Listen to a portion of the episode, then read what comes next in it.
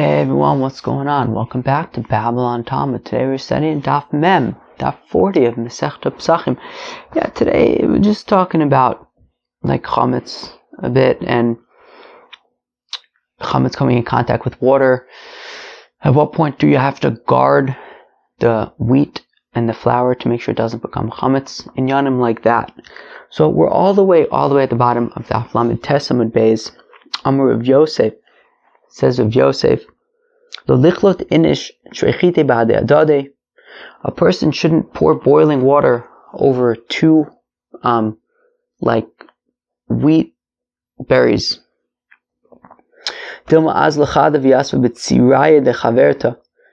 Okay, because we're concerned that if you have two wheat berries, well then there might be like a split in one of them, and one of them will kind of rest in the split of the other.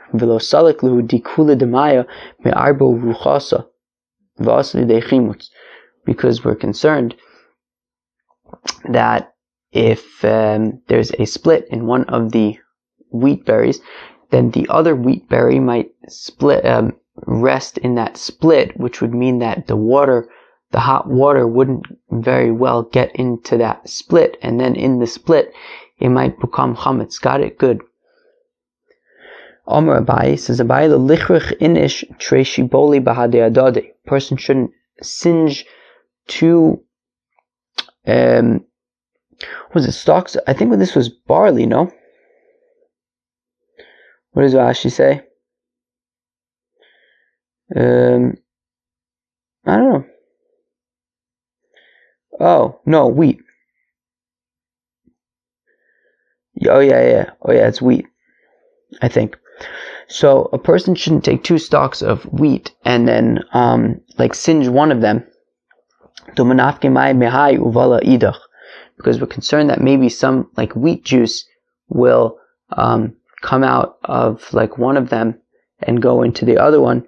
And then the recipient of the wheat juice can become chametz. Amalei Rave. So Rava says Tabaye. If that's the case, afilu chadanami. Tumunafik mihai resha vala iduch resha.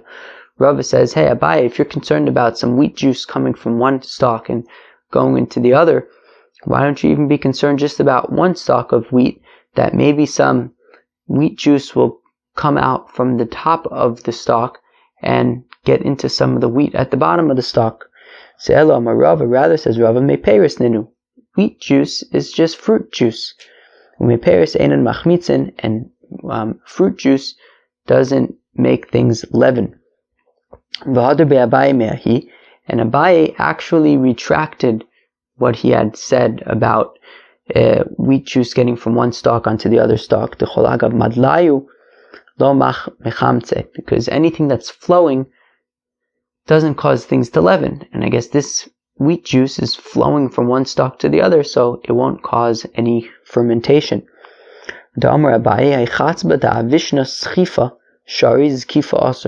If you have some kind of jug that you're like, I don't know, uh, heating up wheat in this jug, um, so if it is schifa, shari, if it is like overturned, then it will be permitted because if it's overturned, then I guess any of the wheat juice that is coming out of it will like flow downward.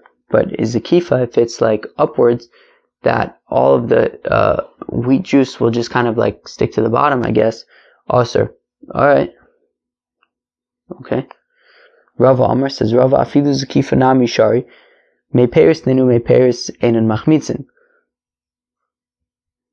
Um, says Rava, even the upright one is also because even if all the um, wheat juice is just kind of like chilling there at the bottom, it won't make it um,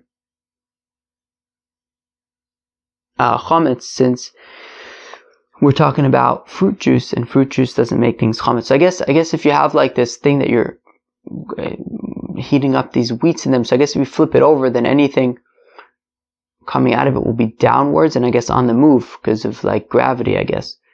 But if it's like uh, just right side, you know, in the, its proper way, all the juice, I guess, will just kind of hang out and pool by the rest of the wheat and cause chametz. Tana Rabbanan, the rabbi said, in losisin seorin bepesach vim losas nisbaku asuris or nisbaku mutaris. So again, the Rabbi said in losasin sorin Pesach. So specifically barley, you may not soak on Pesach.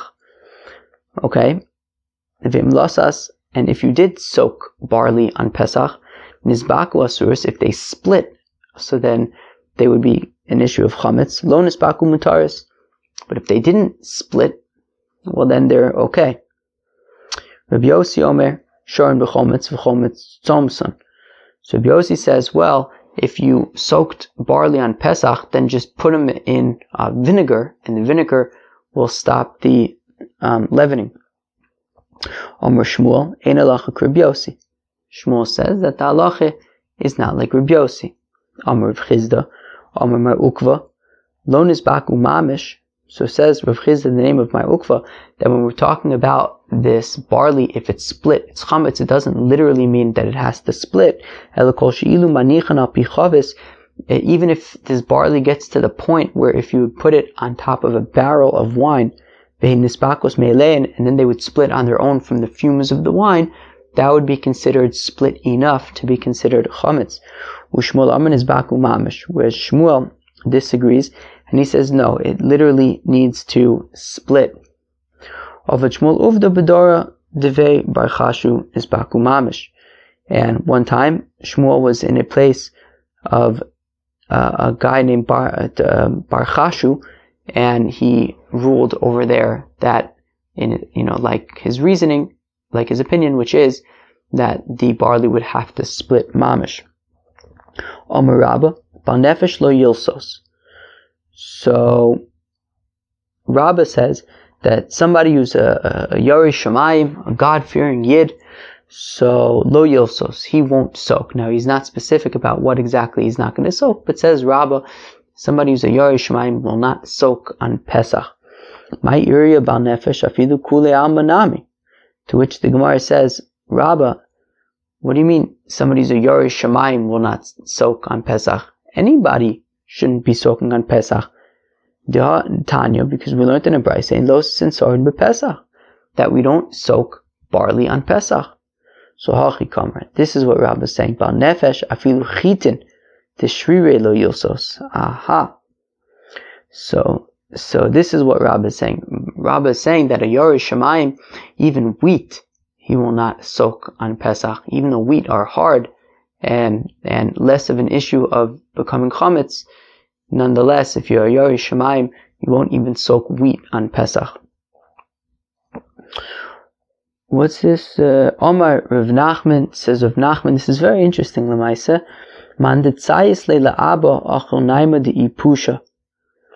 Somebody who listens to um, Abba somebody who listens to um, Abba, and he's referring to Rabba as Abba. Now, why is that interesting? So, Abba basically is just a lashon of kavod. Also, we've seen Shmuel sometimes refer to Rav as Abba. But what's interesting about this is that I don't know. I my, my understanding is that Rav Nachman was older than Rabba. Rav Nachman was a student of Rav and Shmuel, and Rabba was a student of Rav Yehuda and Rav Huna, I think, who were students of Rav and Shmuel. So he was kind of like the next generation. So it's interesting that Rav Nachman was referring to Rabba as Abba, but okay. But also he says, so anybody who listens to Rabba is going to be eating basically unclean bread because if you're not soaking your wheat, so then you're not going to have very fine bread because it will be dirty. Deha Rav Huna, let's say, by the house of Rav Huna, they would soak the um, wheat. Uve Rava Bar Oven, say, they would also soak the wheat by Rava Bar Oven. So Rav Nachman says, you know, if you do like Rabba, that you don't um, soak wheat on Pesach, well, then you're going to have dirty matzah. Interesting. What's also interesting is that Rabba was, was poor. Rabba was very poor. Rav Nachman, I believe, was very wealthy. He was the son-in-law of the Reish Galusa. So it's also interesting that, like, uh, could be that Rav Nachman was more familiar with the more pleasurable things in life, perhaps. And for him, like, the concept of eating anything other than fine flour, maybe was like, why the heck would anybody want to do that? Or maybe Rabbah um, wasn't as accustomed to those types of things, and maybe it was less of a big deal for him. Interesting. No, Virave Rava said, also lilsos, you're not allowed to soak any kinds of uh, grains on Pesach. El hadatanya in Pesach. But what about the Brisa that says that we don't soak barley on Pesach? Sorin hudilo hachite shari. But doesn't that mean that we don't soak barley, but we're allowed to soak wheat?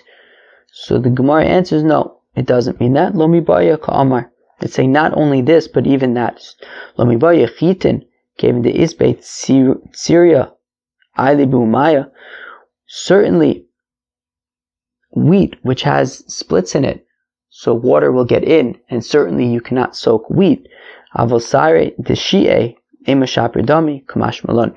But I may have thought that barley, since it is smooth, so maybe then the water won't get in, and maybe that would be okay. Kamash Malan, that is what the Brisa is teaching us, that even barley, you don't, you don't soak, but certainly not wheat.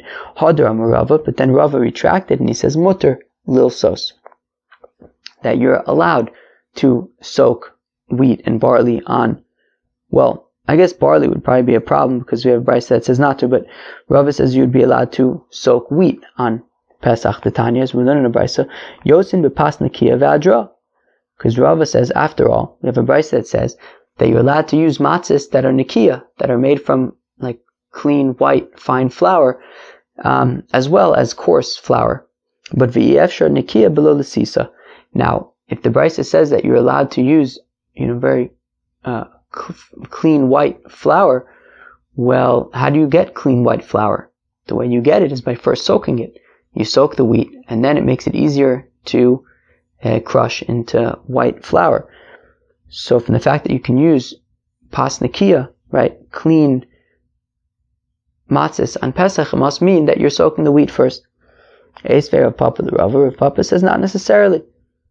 You can have pasnikia without lisisa, because we have a Brisa that says akmachin v'aslatos, that uh, regular flour and fine flour shall nachrim if it belongs to non-Jews, or if you're buying it from non-Jews, shall kfarim tohorin v'shal krachin mitmein.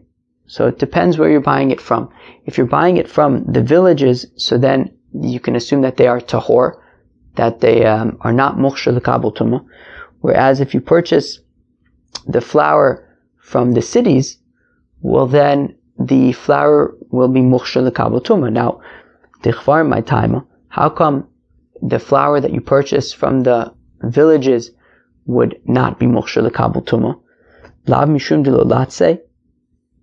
Is it not because in the villages they're not as particular as in the cities, and therefore they don't soak their grains first, right? So if you buy flour from the from the non-Jews in the villages, you can assume that they are not moksha lekabel tuma, since they probably did not soak them. Whereas Right, and of course we know that in order for some for food to be mushal it would have to, excuse me, come in contact with water. Now,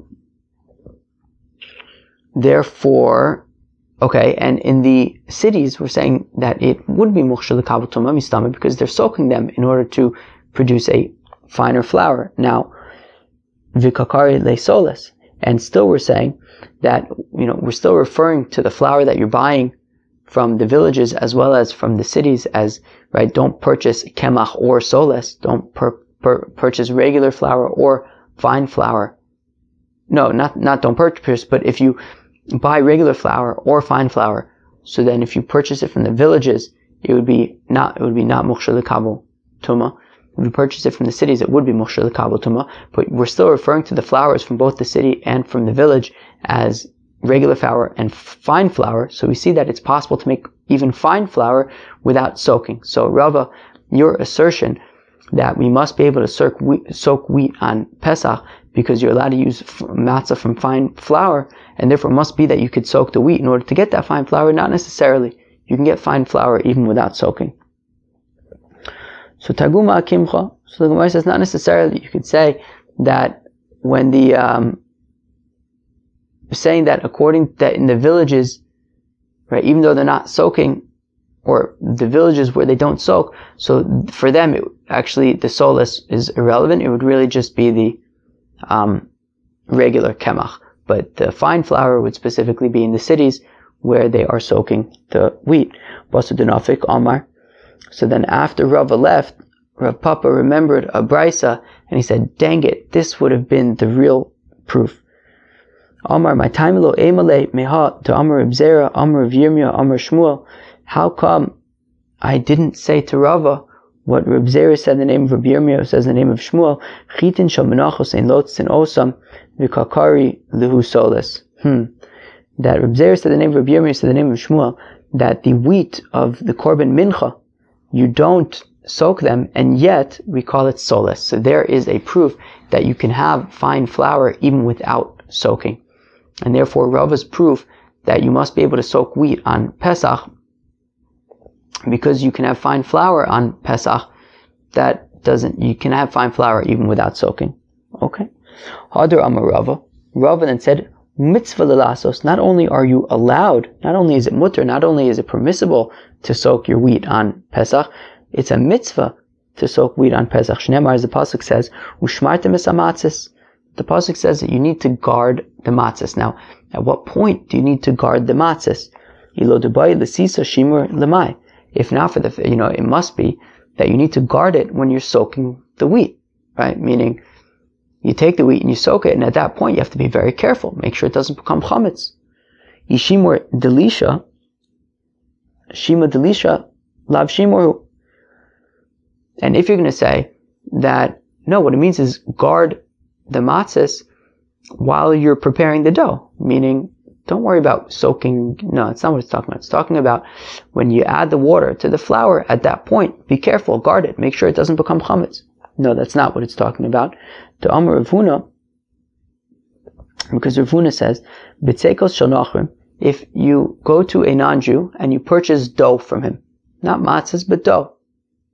He makes the dough, you purchase it from him. So the memale kresumein, so you're allowed to eat them on Pesach, that's fine. But just make sure that at the end, you eat a kazayis of matzah. So if it's Pesach night, and you have matzahs that you purchased the dough from a non-Jew and then you baked it yourself. So eat as much of it as you want, that's fine. However, just make sure that at the end, you eat a kazayis of matzah that you prepared yourself. The dough. So ba'achrona in, b'rishona lo. So you yotze the chiyuv of achilas matzah with this matzah that you ate at the end, not with the matzah that you ate from the non-Jew earlier.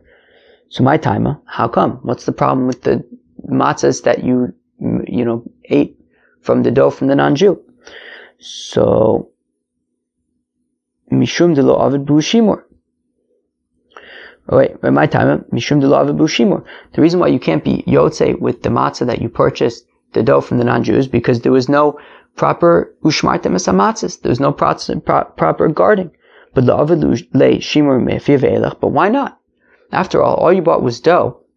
You made sure that obviously at the time that you bought the dough, it wasn't chametz, because if it was chametz, obviously you wouldn't be able to eat it. So clearly you bought dough that had not yet risen, and then you guarded it to make sure that it wouldn't rise, and you baked it. Why would that not be acceptable? You did a proper guarding, no? Elav shmamina shimur meikar ba'inon. So what do we see?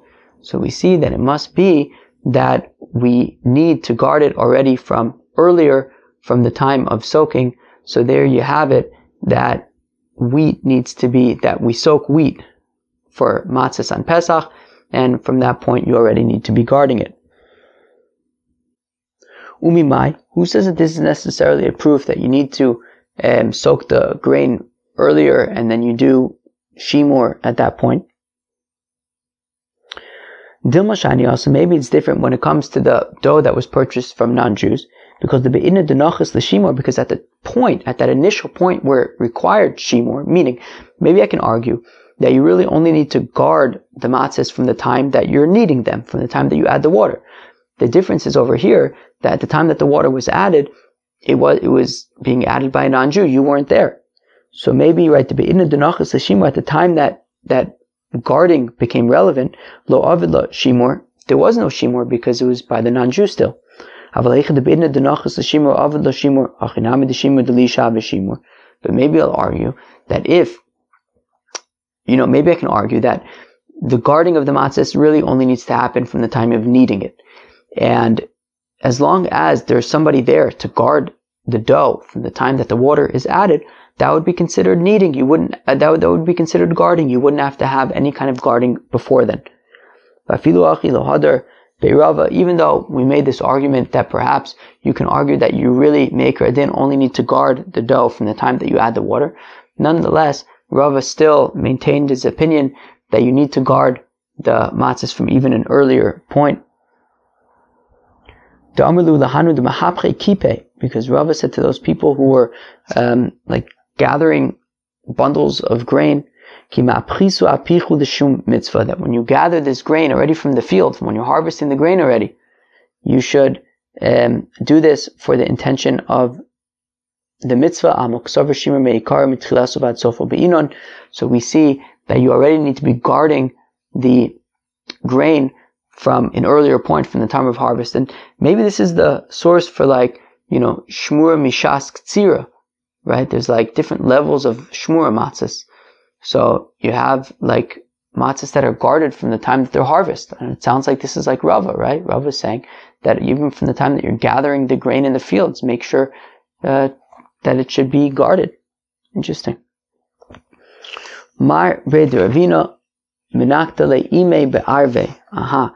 My Ravina's mother, I, I don't know, maybe that's Ravina's wife. I don't know.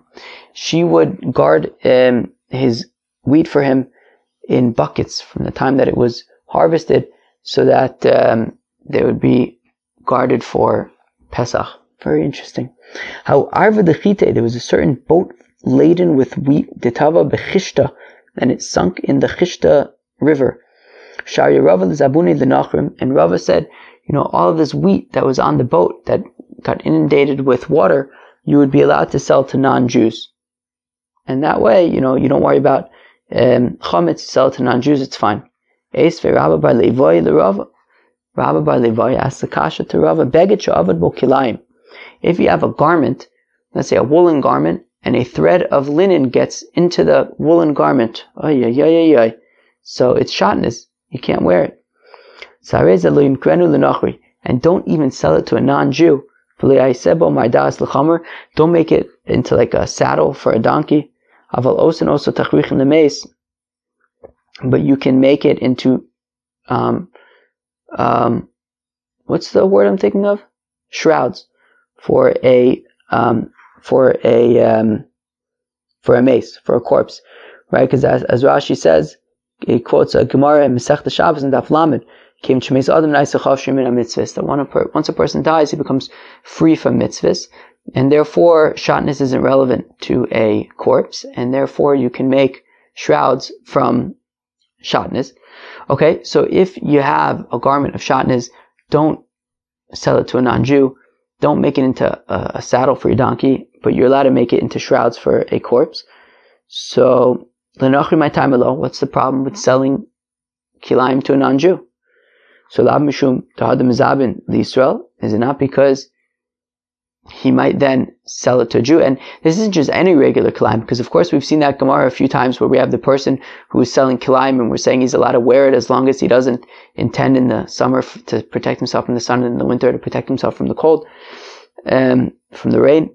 So that would be obvious shotnez, right? You'd be allowed to sell obvious shotnez to non-Jews because then, you know, if they sell it to, then if the non-Jew sells it to a Jew, the Jew will realize that it's shotnez. But this is like a woolen garment that one thread of linen got mixed in over there. So we're concerned, don't sell it to the non-Jew, right? Because he might then end up selling it to the, to a Jew and the Jew won't realize because after all, there's only like one thread of linen in there. So coming back to our case, when it comes to the boat that was filled with wheat that sunk, so uh, how could Rava say that you could sell the wheat to the, a non-Jew? If he ends up selling that wheat to a Jew, he'll have chametz on Pesach. So rather,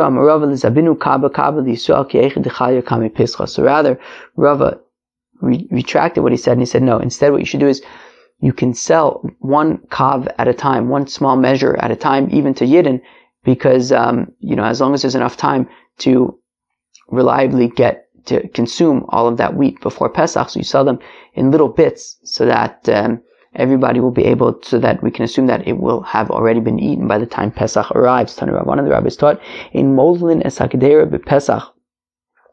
Okay, you don't add flour to a cooked dish on Pesach.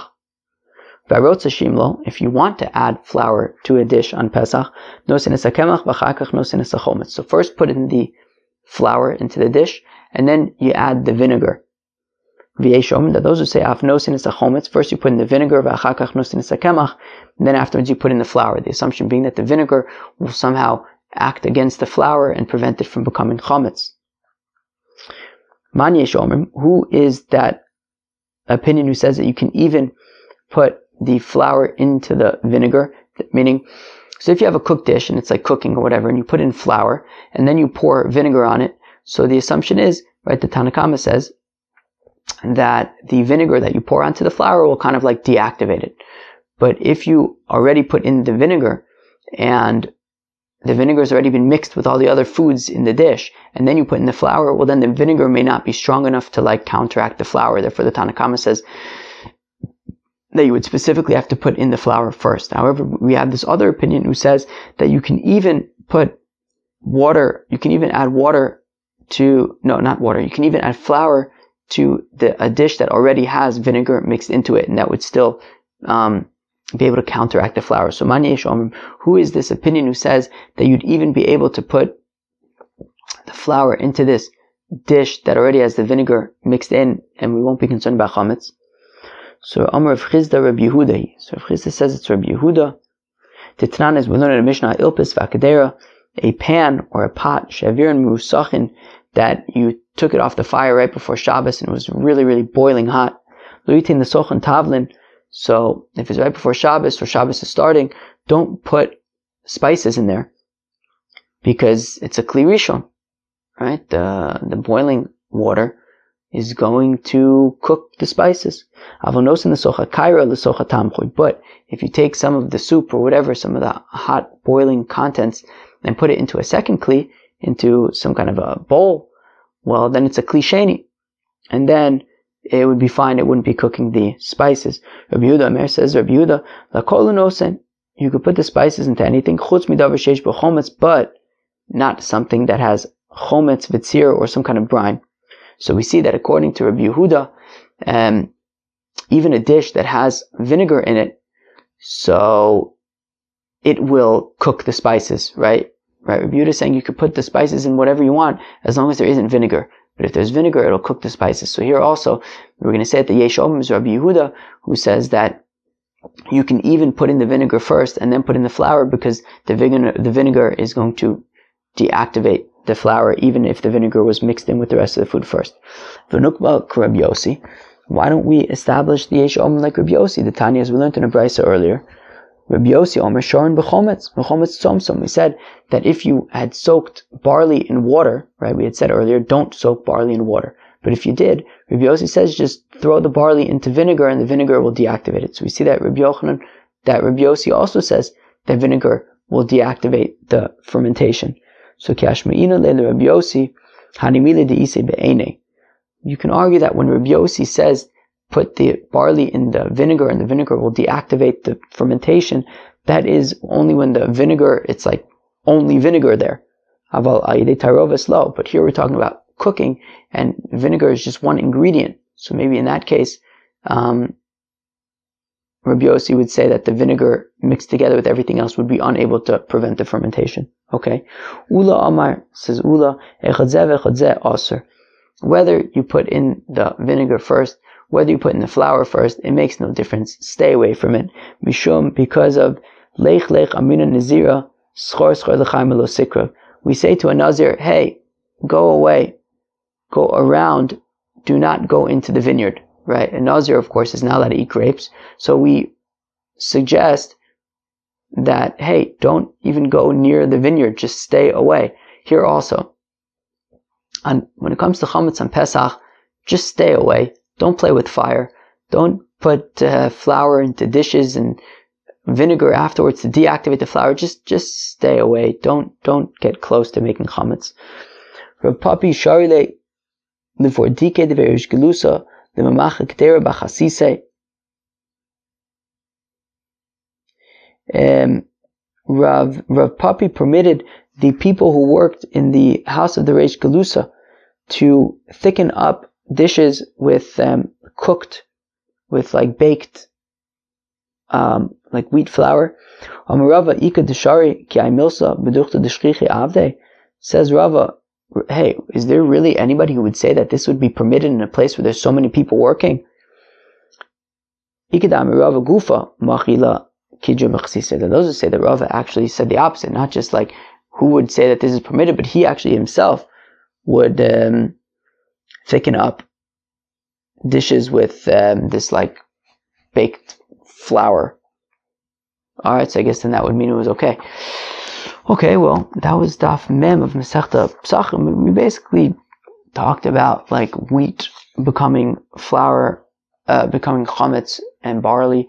And there was that interesting thing that came up though, uh, towards the bottom of Amud Aleph about Rava saying that you already have to guard the the the wheat from the time that it's harvested, essentially, which is super interesting. I I, I suspect that that might be the source for um, matzah shmura from the time of harvest, which is very interesting. All right, peace.